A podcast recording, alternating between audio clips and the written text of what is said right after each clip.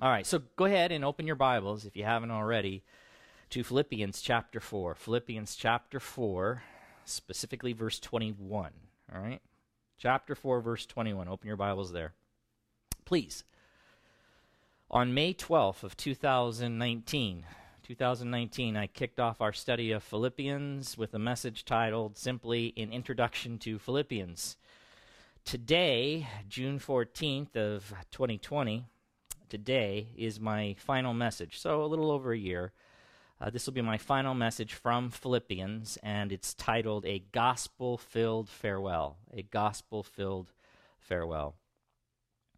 The last three verses of the letter, or verses 21 through 23 of chapter 4, are commonly referred to as final greetings. Final greetings. In fact, you'll likely see that chapter heading in your uh, trans- Bible translation for this section. What I hope to do with these final greetings is uh, encourage and enrich you uh, this morning as I show you how these verses draw on and point us to the wonderful realities of the gospel or the good and glorious news concerning Jesus Christ, because that's what the gospel is. As we look closer at these three verses together, I want to talk to you about uh, four things gospel identity, gospel relations, gospel power, and gospel blessings. All right? So, uh, with that intro, let's go ahead and read the text. I'll read it first in the ESV, which is the, the uh, translation we, we use at Summit Bible Church, and then I'm going to also read it in the NLT. Uh, because I found it to be helpful as well. And I'll make reference back to it as we dive into the passage of the text. So here we are, chapter 4, verse 21. Let's read the text in the ESV first. Greet every saint in Christ Jesus. The brothers who are with me greet you. All the saints greet you, especially those of Caesar's household. The grace of the Lord Jesus Christ be with your spirit. That's it. That's just three verses. Uh, not a lot, but there's good content, really important content here in, in these three short verses. Here's how it's translated in the NLT, beginning in verse 21. Give my greetings to each of God's holy people, all who belong to Christ Jesus. The brothers who are with me send you their greetings, and all the rest of God's people send you greetings too, especially those in Caesar's household. May the grace of the Lord Jesus Christ be with your spirit. All right, let's dive in. Greet. I'll just a couple of points here uh, concerning the uh, the first verse. Greet every saint. Right, that's how it is in the ESV. Greet every saint. The uh, the ESV's greet every saint, every specifically, or the NLT's give my greeting to each, to each. That's how it is in the uh, NLT of God's holy people, every or to each instead of, as you'll find in the NIV, greet, which is a, another popular translation and a good translation, but instead of what you find there, which is greet all the saints, okay, as the NIV has it, um, the ESV and the NLT, in my opinion, are, are better or preferred translations in this case because the grammar used by Paul, and we see there in the Greek behind the English, uh, the grammar indicates that each member of the community individually as opposed to the, the community lumped together as a whole were to be given Paul's greetings. Uh, let me explain it this way. The, uh, the idea being communicated is not, you know, just gather them all together and give them my greetings in one big setting, but I want you to go to each and every one of the members individually and give them my greetings the imperative or the command that's translated greet in the ESV or give my greetings in the NLT, that command or was likely directed toward the leaders of the church or the elders and deacons who are addressed as we see there in the opening, uh, the very opening of the letter. So, at the end of the letter, Paul is asking the leaders of the church to, to pass on his greetings to each member of the church individually. Give my greetings. So, What does that mean? Give my greetings. Uh, is it any? Is there any similarity when we're trying to understand what that means? Greetings. Is there any similarity to what a a Walmart, uh, for instance, greeter does? Right. Uh, according to uh, Wikipedia, uh, a Walmart greeter is a Walmart employee whose whose role is to uh, wait at the front door of a Walmart store and offer a a warm hello uh, to all shoppers who enter. All right, that's a a Walmart greeter, definition of a Walmart greeter. Churches will often also have a, a, a greeters ministry of sorts, right? And the folks who are part of that, that ministry are tasked with doing something uh, similar to what the Walmart greeter uh, has or is asked to do, right? Greeters uh, for a church might be asked to uh, help people who are arriving there to the church to feel welcome. You know, make them feel welcome, uh, loved even. Um, they might be asked to to give things like this. Give them a warm reception.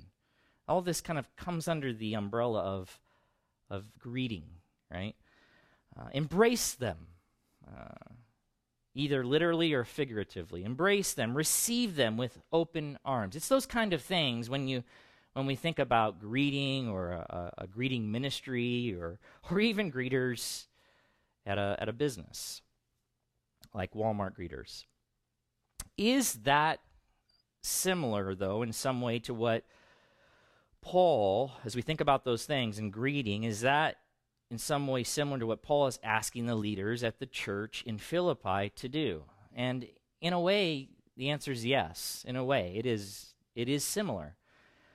Uh, Greek scholars tell us that the the basic meaning, the basic meaning of the the Greek word translated greet in our text, uh, the basic meaning of that word appears to be embrace embrace. That's, the, that's its basic meaning. Uh, the Greek definition is, is, or one Greek definition of the word is to enfold in the arms, to enfold in the arms, and so by implication, to welcome, to welcome, to embrace, to greet. Uh, and if you were thinking about our English word embrace, it, it, you can find a definition for that word that says this uh, it is to hold closely in one's arms, especially as a sign of affection. So it's, it's making, it's, it's, it's sending warm, uh, warm welcome or, or, or, or uh, f- giving them a feeling of being embraced or, or uh, showing affection in some way. You know, we're glad you're here. It's that kind of thing. So in this case, uh, Paul's not standing outside in front of a a Walmart store. He's not in a greeter ministry. He's asking his greetings to be uh, given individually to each member of the church there in Philippi by the leaders of that church. And the idea is, again, it's this basic idea of send them my warm embrace, if you will, or give my warm and affectionate greeting to each and every one. That's, that's the basic idea. So please make sure that you go to every member and give to them my warm and affectionate uh, greeting. Uh, embrace them, if you will, for me, since I'm not there to do it myself. But it's not, I, I, I, we went through all that, but it's not the greeting, okay, that I want to focus on. I wanted to cover that for you, but it's not the greeting I wanted to focus on, but rather how he describes each member of the church that he tells its leaders to give his greetings to. So, how does he describe them? How does he describe them? He describes every one of them as, and look back at the text, as saints in Christ Jesus in the ESV. Saints in Christ Jesus. I mean, there's other ways he could have described them, but this is how he chose to describe them as saints in Christ Jesus. Or as the, the NLT puts it, as God's holy people, all who belong to Christ Jesus. Or, or you could say it this way he describes them as God's holy people, saints, because they belong to Christ Jesus. And in looking at that, I wanted to talk to you about and draw out from that gospel identity. Gospel identity. Who are we? Who are we in Christ Jesus? Who are we because of our saving relationship with Christ Jesus or Jesus Christ? Uh, before being in Christ, according to the scriptures, we were in Adam. And as such, being in Adam, we were condemned and ruined sinners.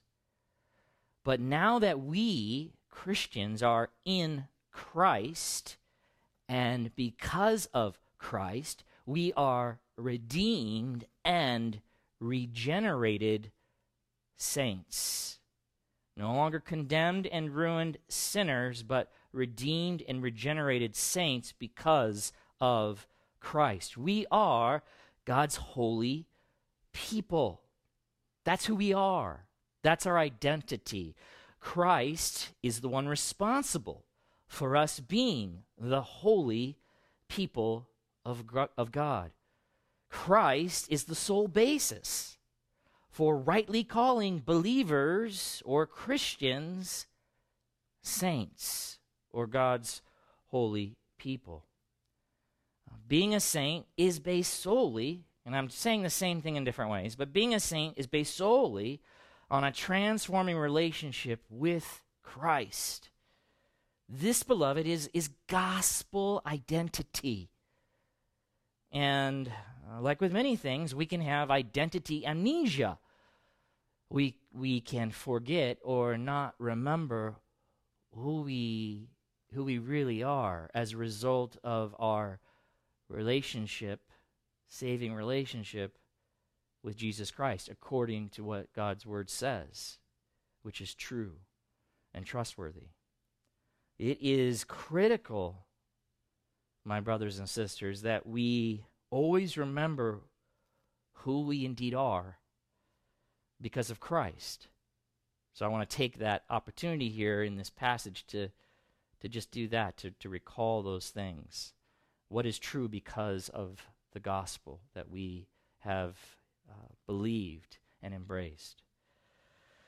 The word saints is a, is a title Paul repeatedly used to refer to Christians, while the term Christians is only used three times in the scriptures to refer to the followers of Christ. Yet, that's the term that we most often, generally speaking, use to refer uh, to one another or to followers of Christ.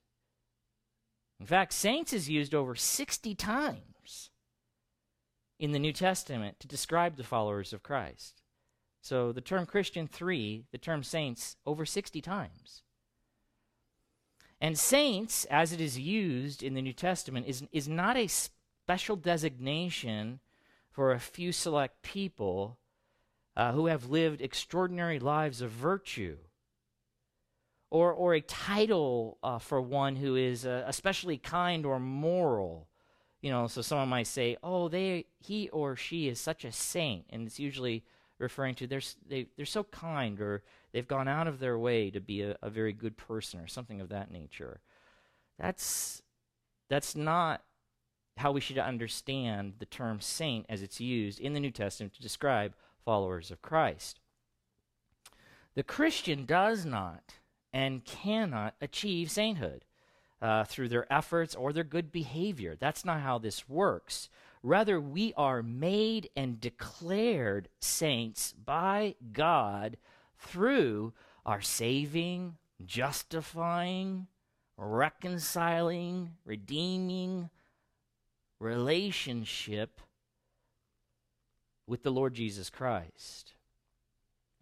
Saints, used as an adjective for all Christians, not a select few, not a special group, means holy or dedicated to God.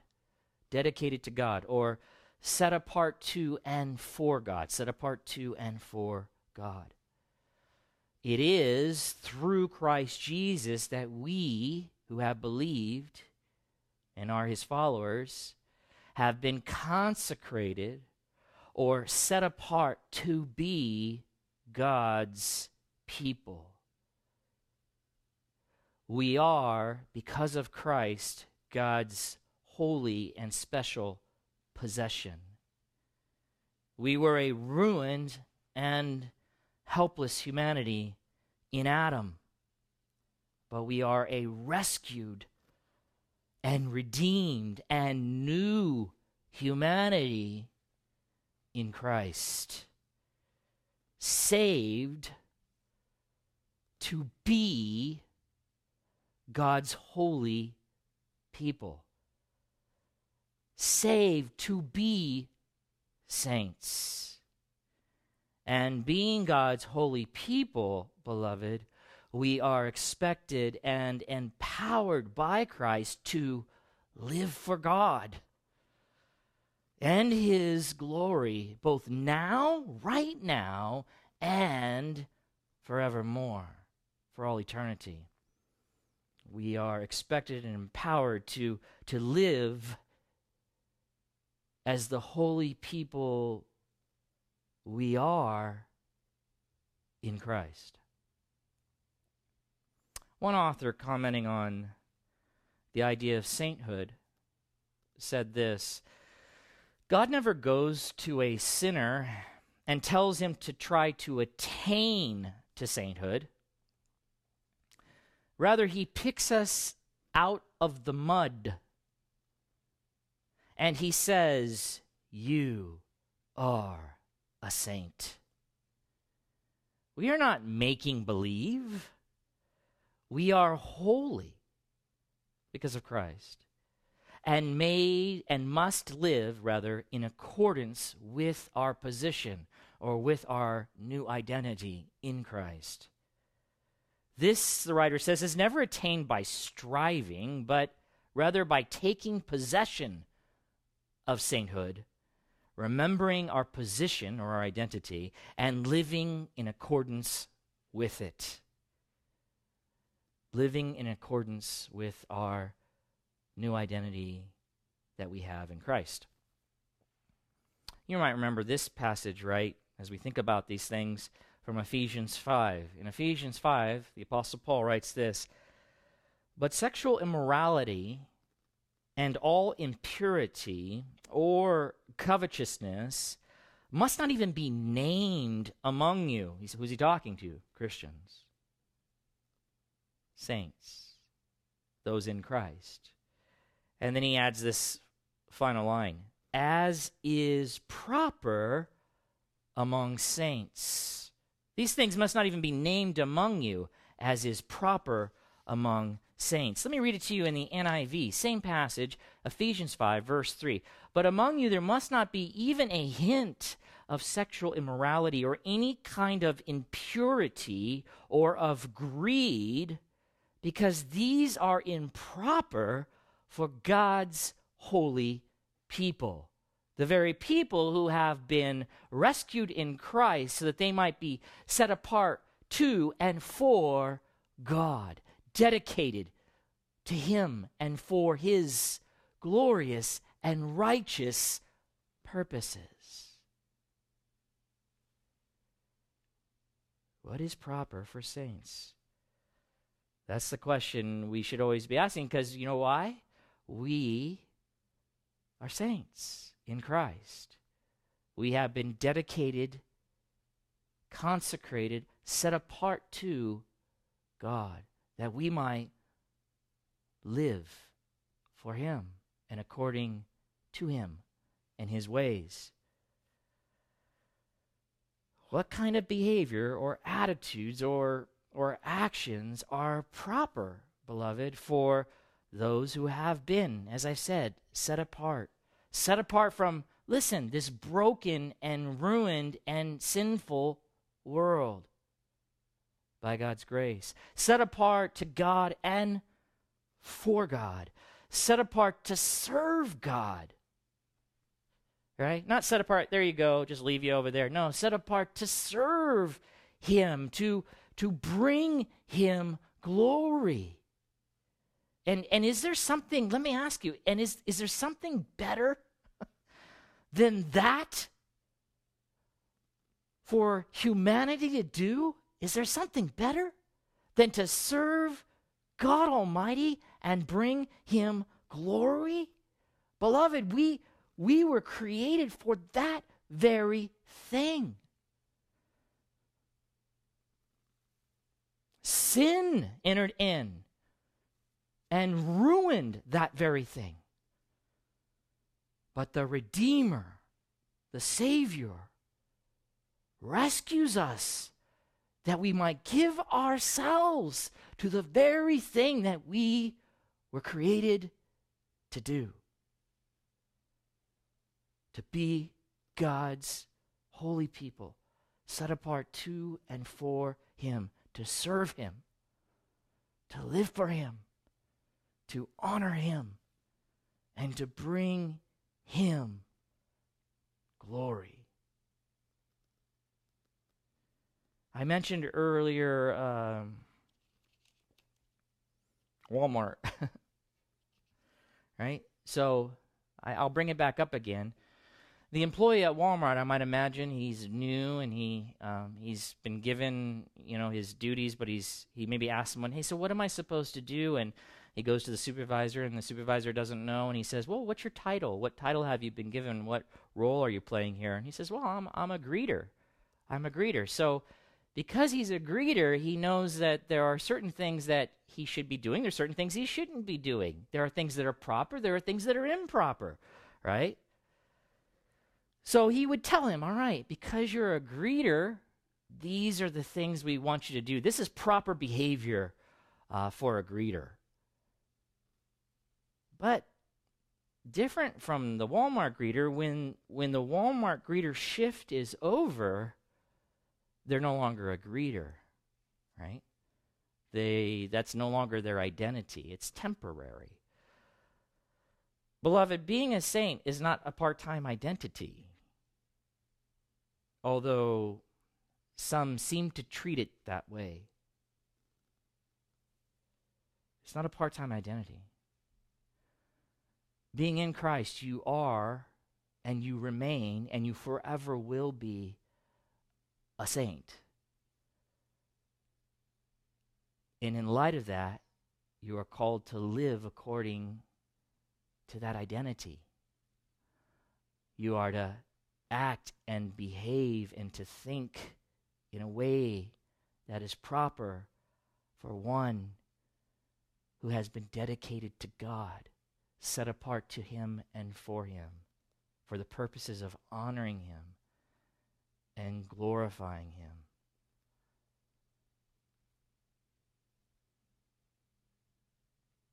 I would also add that the identity, as we think about identities and our identity in Christ of being saints, it should really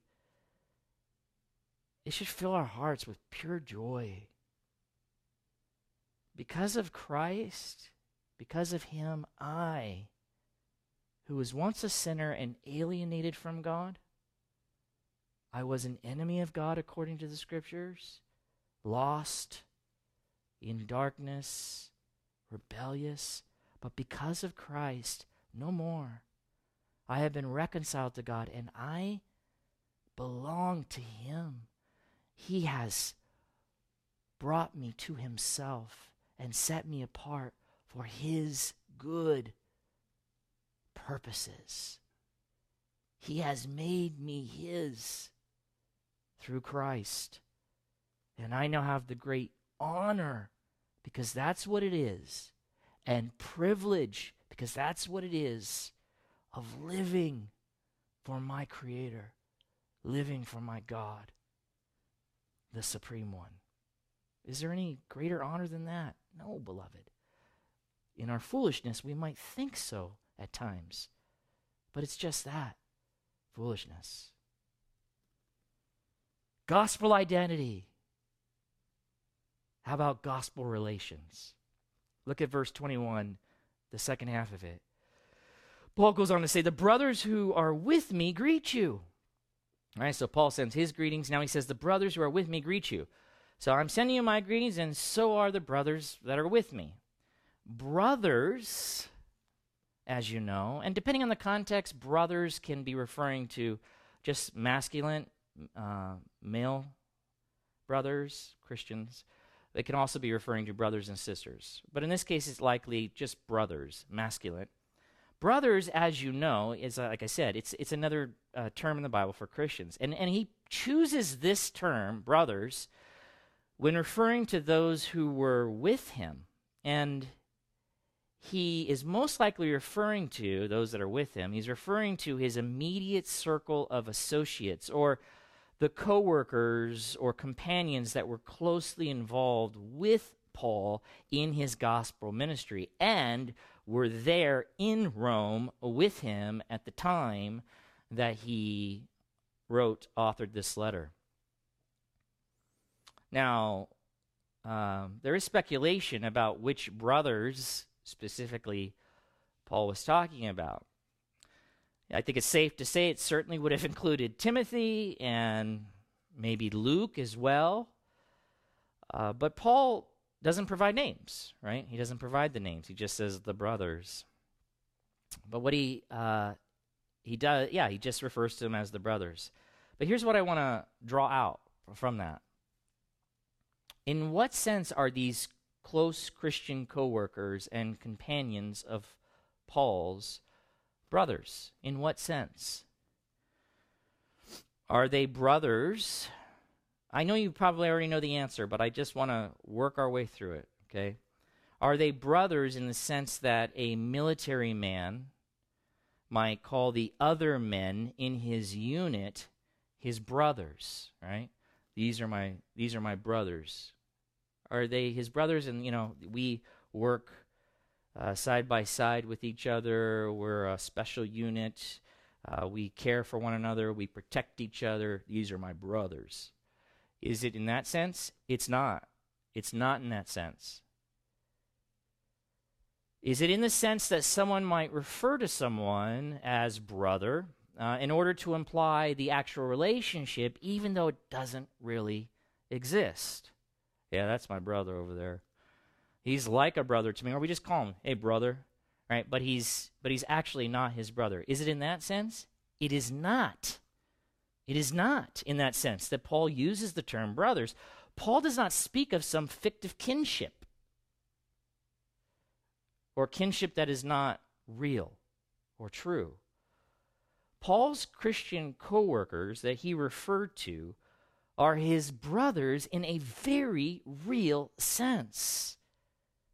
But not because they, as you know, I hope, belong to the same human father, not for that reason, but rather it is because, listen, through saving faith in Christ, they have, along with Paul, become children of the same divine Father. Children of God. Children of God. In a real and true sense. They are indeed Paul's brothers. And they are the brothers. They are the brothers of the Christians there in Philippi as well. As we read in John 1:12, it says there, "But to all who did receive him in reference to Christ, who believed in his name, again in reference to Jesus Christ, he gave the right to become children of God. One must become a child of God. They are not naturally born children of God, but become children of God according to the scriptures through faith in the Son of God, Jesus Christ. Galatians 3:26 says this more specifically, for in Christ Jesus you are all sons of God through faith. It is in Christ Jesus that you are all sons of God through faith. The Bible, beloved, does not teach that we are all, as I said, all children of God by default, even though that is the common mindset or thinking uh, that we find around us or in the world. But rather, we must be adopted into the family of God through faith in the one and only Savior, God's divine Son, Jesus Christ the Lord. That's the way. In fact, while having a dispute, just to further prove this point out, while having a dispute with the re- Jewish religious leaders of Jesus' day, the Pharisees, Jesus denied. Okay, these are the Pharisees, the Jewish religious leaders of the day. Jesus denied that God was their father. Remember, the Pharisees rejected Christ, they rejected Jesus. And he denied that God was their father and instead told them that the devil was their father. John 8, 42. Jesus said to them, If God were your father, because they were claiming, God is our father, if God were your father, you would love me, for I came from God and I am here. I came not of my own accord, but he sent me. Why do you not understand what I say? Jesus says. It is because you cannot bear to hear my word. You are of your father, the devil, and your will is to do your father's desires. That's Christ. That's Jesus. This distinction between the children of God and the children of the devil is also noted in 1 John. And there we find this in 1 John chapter 3 verse 10, by this it is evident who are the children of God and who are the children of the devil. There you go. Those are the two camps. Both exist. He says, whoever does not practice righteousness is not of God. The implication is they are of the devil. They are children of the devil. God is not their father. Every genuine Christian, every person, okay, who has a saving relationship with Jesus Christ, those persons are in a very real sense brothers and sisters. But why? Because they have in Christ the same divine daddy. The same divine daddy. In, in Ephesians chapter 4, Paul writes this. I'll pick it up in verse 1. Just listen. I, therefore, a prisoner for the Lord, urge you, to the church, he's saying these things, to walk in a manner worthy of the calling to which you have been called, with all humility and gentleness, with patience, bearing with one another in love, eager to maintain the unity of the Spirit in the bond of peace. And then verse 4 there is one body and one spirit, just as you were called to the one hope that belongs to your call. One Lord, one faith, one baptism. Verse 6 one God and Father of all, who is over all and through all and in all. Now, listen, concerning that verse, verse 6, one God and Father of all, remember who he's writing to, Christians, who is over all and through all and in all. One commentator says this this statement refers to God the Father and his relationship to all believers. The fourfold use of all refers to all believers, not all mankind. Certainly, these characteristics are not common to all people. God is the Father of all who believe, and not just some random, uh, undefined belief, but it's belief or faith or trust in the Lord Jesus Christ, belief in the gospel. He goes on to say, They are his children. God is the Father of all who believe. They, those who believe, are his children, and he is over all them as their sovereign. He lives through them and manifest himself in them. Beloved, listen, when, uh, when speaking about, when we speak about being brothers and sisters in Christ, okay, we might talk about uh, the, the very special relationship that is and that sh- then that it should be and and and and that is all well and good for sure right we are we're not like uh, pretending to be we are indeed we have this unique relationship. We are brothers and sisters even though we we didn't have the same human father right? We are in if we're in christ brothers and sisters. And so that there's um uh, there's implications for that as how we how we should relate to one another and care for one another and look out for one another and support one another and so on and so forth. And that again that is good that we talk about those things. Hey you and i we are if you're in christ i'm in christ and you're a guy you're my brother. You're not just another guy you're my brother in christ. And uh, this lady over here she if she's in christ she's my sister. She's just not some person. She's she is my sister. And so that there's implications then for how I should relate to her or him and how they to me and so on and so forth. But I I want to call what I'm looking to do is call attention to the fact that Christians are are truly brothers and sisters because because of this because God is the father of all who believe.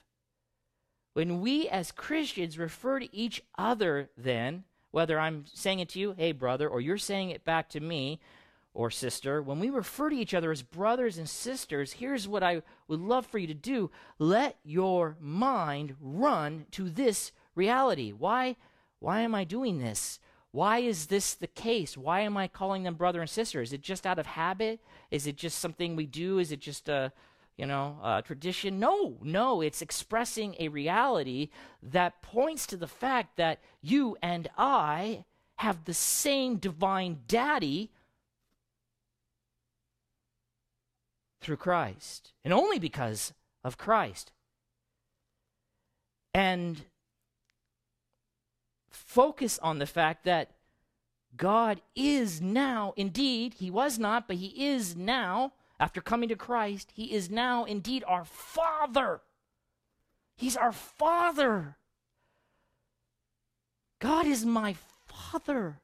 And this is this is a father there is no father like this father you know we have human fathers we're coming up on father's day we're going uh, to acknowledge fatherhood and and uh, you know get gifts and do all those things that we do around the uh, the tradition and some of us have had uh, good fathers, and some of us not so good, and maybe some have had superb fathers, and some have had really bad fathers because they're earthly fathers and they are imperfect, and sometimes really imperfect, right? But God, when we think about Father, right?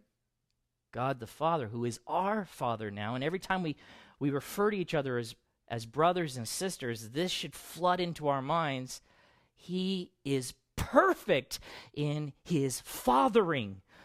He is perfect in all of his ways. I, when I'm counseling a, a, a dad or a father, and I talk about you know some of the things that he should be, uh, not only as as a husband but also as a father, right? Kind of both.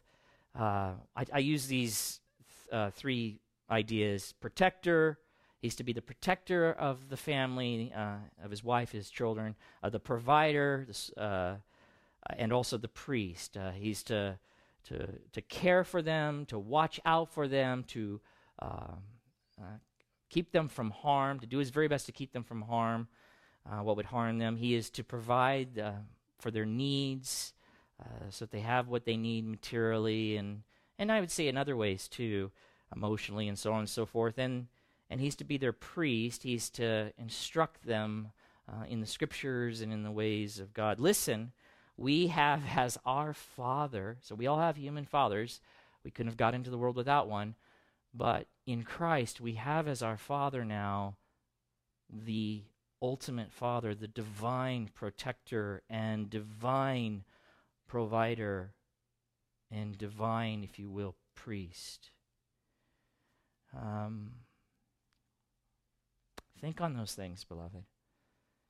When you think about even uh, this upcoming Father's Day, and then again, as we refer to one another, you know, just kind of so casually sometimes, probably too, hey, brother, hey, sister, which I understand, but let the the reality of that. Uh, have have your mind. He's my brother. I can call him that. Uh, he legitimately is so. For the same reason I would legitimately call someone else my brother because we have the same father, right? Uh, I we have the same father. Who is that father? Who is that ultimate protector who calls me and provider and care one who cares for me in in a most perfect and righteous way, who looks out for me, who loves me perfectly. That's the one who is my father and his father. I am his son and she is his daughter. Let those things uh, flood your mind. So we have gospel relations, and then we move to gospel power. Gospel power. All right, that's in verse 22. All the saints greet you, especially those of Caesar's household. That's the verse, all right, if you look back at it. Paul sends his greetings, right? We saw that. Paul's close companions there with him send their greetings. We saw that. And now all the other saints or church members there in the place of Paul's captivity or in the city of his imprisonment, they send their greetings. But Paul adds the words, especially those of Caesar's household, uh, especially those saints or Christians of Caesar's household. All the saints greet you, but especially those saints of Caesar's household. Or as the NET uh, has it, especially those saints or Christians or those who belong. Uh, I, I like that translation a little bit better. You'll understand why in a second. Belong to Caesar's household. Caesar was the title given to the all powerful emperor of the Roman Empire. Okay, the great Roman Empire at the time. Those of Caesar's household, that phrase is not a reference to members of Caesar's family, you know, thinking like his son or his kids or his wife or something like that, but rather it is a reference to those slaves and freed slaves, they would be referred to as freedmen, uh, of the emperor, who were uh, government servants, if you will. government servants. They were, uh, to, to say it another way, they were on the emperor's staff, okay? They belonged to Caesar's household. One writer says this These members of Caesar's household functioned as managers of the properties and enterprises of the emperor throughout the empire. Some members of Caesar's household were involved in the administration of the government. They served as civil servants under imperial direction. All right, so that's that's who we need to be thinking about when uh, Paul says that uh, some who belong to Caesar's household uh, have sent you greetings as well. Especially, he actually says, especially those of Caesar's household send you greetings. Now, let me remind you of something we learned, so keep that in mind, but now let me remind you of something we learned earlier, or we read earlier in uh, the first chapter of Philippians. In Philippians chapter 1, if you can flip back there if you'd like, or I'll just read it to you.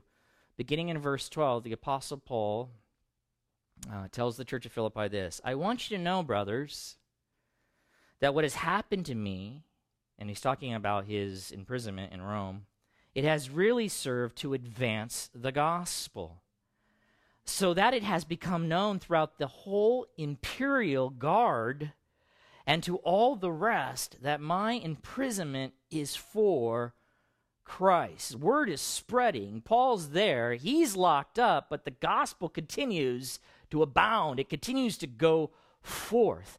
Paul didn't stop preaching. He's still preaching. He's still making the gospel known. And he says, Listen, concerning why I'm here, they know it's spread throughout the whole imperial guard uh, that I'm here because of Christ. And along with that, they would have heard or known of the gospel that Paul was advancing. That's why he's there. That's what got him into trouble in the first place and got him uh, thrown in to under or put under house arrest there in Rome. Now, listen. Having said all that, I agree with what uh, with uh, one Bible commentator when he says this about verse 22 and Paul's comment. Listen, Paul's comment, especially those of Caesar's household. All the saints greet you, especially those of Caesar's household. Okay, remember where Paul is, and uh, remember to whom he's writing. Okay, it's a Roman colony, Philippi. He says this Paul wants the Philippians to know that his imprisonment actually served to advance the gospel. We see that in 112. Even the imperial guard heard the gospel. We saw that in chapter 1, verse 13. As a result, Paul can claim that members of Caesar's household are saints who send their greetings to the saints in Philippi. These simple greetings bear an implicit message to the Philippians. And here it is imperial power, and it was great power. Imperial power cannot stop the power of the gospel. I love that. I love that. He goes on to say, even while Paul in a Roman prison and the believers in Philippi are suffering under imperial authorities, so both Paul is suffering under the Roman authorities and the Philippians as well, living in a Roman colony with a lot of Roman citizens there who were loyal to Caesar. they also are suffering persecution because remember what the gospel calls for, right? I will not bow to anyone as Lord except Jesus Christ, but Caesar demands that all bow to him as Lord. So there's this tension and there's uh, persecution and suffering uh, in communities where you have these in these these Roman citizens and those who are are bowing to Caesar as Lord and and the Christians are saying we're not going to do that. In fact, there is no no Lord but Christ, and so that created the conflict. Let me come back to it. These simple greetings bear an implicit message to the Philippians. Imperial power cannot stop the power of the gospel. Even while Paul, in a Roman prison, and the believers in Philippi are suffering under imperial authorities, the gospel is claiming the allegiance of imperial agents.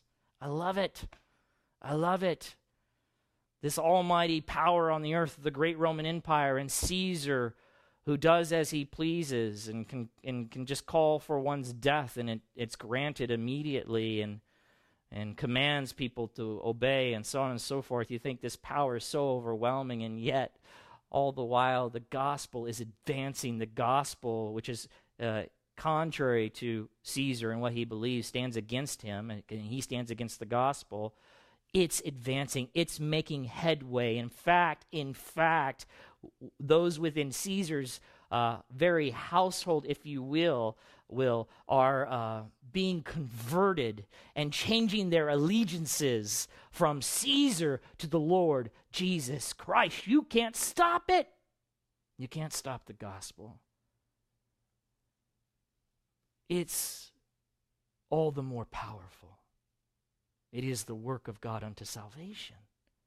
Another writer says this the significance of this greeting could hardly be lost on the Philippian believers. Listen to what he says.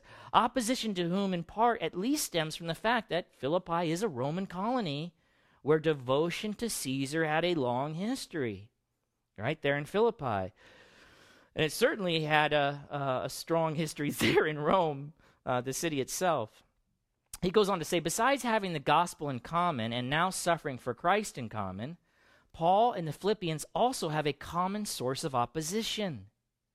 While the Philippians suffer at the hands of Roman citizens loyal to Caesar, Paul is an actual prisoner of Caesar. But in making him a prisoner at the heart of the empire, Rome has brought in a member of the opposition who is in the process of creating a fifth column. And I didn't, it's in quotes, and I didn't know what a fifth column was, so I had to look it up. But simply, it's this it's any group of people who undermine a larger group from within, a fifth column. He goes on to say, Paul has either found or has made disciples of the Lord Jesus among members of the imperial household who are thus on the Philippian side in the struggle against those who proclaim Caesar as Lord. He goes on to say this about the Apostle Paul himself. He says, Let him loose, and he will be among those who turn the world upside down, as we uh, as we see in Acts 17:6, those who are uh, preaching Christ. These are these are those that are turning the world upside down, right? He says uh, he will turn the world upside down for his Christ, but incarcerate him too close to home, and he will turn Caesar's household upside down. I love it as well, right? Thus, here is a word of encouragement to the Philippians in the midst of their present struggle. The word of life to which they hold firm in the midst of their crooked and perverse generation has already penetrated the heart of the empire. They have brothers and sisters in Caesar's own household who are on their side, and now send them greetings. Gospel power, beloved. Imperial, I love that statement. Imperial power cannot stop the power of the gospel. No power, no earthly power can stop the power of the gospel. And that needs to be our, our hope and our confidence. I don't, regardless of what's going on or how dire the situation looks, and sometimes it looks really dire, I can tell you this nothing will stop the advancement of the gospel. It will go forth. Why? Because Jesus said, I will build my church. That's what he said in Matthew 16, 18. And the gates of hell shall not prevail against it. Christ has been faithfully and continually building his church. And he will continue to do that. And he does that through the preaching of the gospel. You know, that, that's the other thing. The gospel message. The, the people in that day, and even today, they say, What a pathetic message. You, you know, especially the, the Romans and the pagans, your God. You want to, you present a God who died. What kind of God is that? And yet, and yet, we know what kind of God that is that would give himself for his creation in that way. And we don't see it that way. We see it as it truly is, and we have believed, and the gospel continues to advance one individual at a time as he embraces it and then, in love with it, shares it with another human being. And God working in and through all that, drawing men and women to himself from every tribe and tongue and nation until God saves the last of his elect. The gospel continues to advance. It is powerful. So that's gospel power. How about gospel blessing? This is it. Come to this now gospel blessing. Verse 23 The grace of the Lord Jesus Christ be with your spirit. I'm sorry, go back to the text. The grace of the Lord Jesus Christ be with your spirit, or with the spirit, or you could say, or with the spirit of each one of you. It's also that sense. It's not like a common spirit. It's, if you look at the Greek, it the grace of the Lord Jesus Christ be with the spirit of each one of you. That's what he's saying. So, what is this verse? Well, scholars refer to this verse as a benediction. Maybe you've heard that word before. It's a benediction. A, a benediction was and is a blessing that is pronounced at the conclusion of a religious service. It's a blessing that is pronounced at the conclusion of a religious service. And it came to be uh, used in letters as well. They would, they would provide a benediction in the written letter. Uh, so it was it brought finality to the letter and offered a blessing uh, to the readers or the recipients of the letter. As scholars point out, um, they call this a grace benediction, as you and you can see why. The grace of the Lord Jesus Christ be with your spirit. The grace benediction was a frequent and formally consistent element in Paul's endings. In other words, if you go back and you look at Paul's other New Testament letters, you'll find uh, something very similar to this grace benediction, this blessing. Um, pronounced uh, on the readers or recipients of the letter that occurred at the uh, end of the letter. Another writer says this those benedictions which close his letters usually focus on the grace of the Lord Jesus Christ. Again, Paul's letters. And then he says this this phrase, the grace of the Lord Jesus Christ, describes not the character or quality of Jesus, but something he shows and does. Right? He shows grace. He, he does grace, if you will. He shows grace. He does grace. He acts in grace. And he shows grace. To who? To his people. to all those who are in Him, to Christians, to the saints, to the people, the holy people of God. Jesus Christ extends, shows, gives grace. One writer says, and grace is really, really God's unmerited, undeserved favor and kindness. One writer says, His grace, Christ's grace, the grace that He gives and He shows, is the remedy for every human need. It's found in grace, which is found in Christ, received through Christ. He goes on to say, Jesus' grace reveals all his glories, his power, his helpfulness, his riches, and makes them available, his grace, his glories, to his people. Let me say that again. Jesus' grace reveals all his glories, which are his power, his helpfulness, his riches, as an example, and makes them available to his people. Grace, the writer says, is an all sufficient supply. Grace is Jesus being gracious. We, he says, constantly need grace. Boy, we do and it comes to us through Christ. Only in Him, only in Him, Christ, are there sufficient strength and heavenly riches to meet our needs. And meet them He does.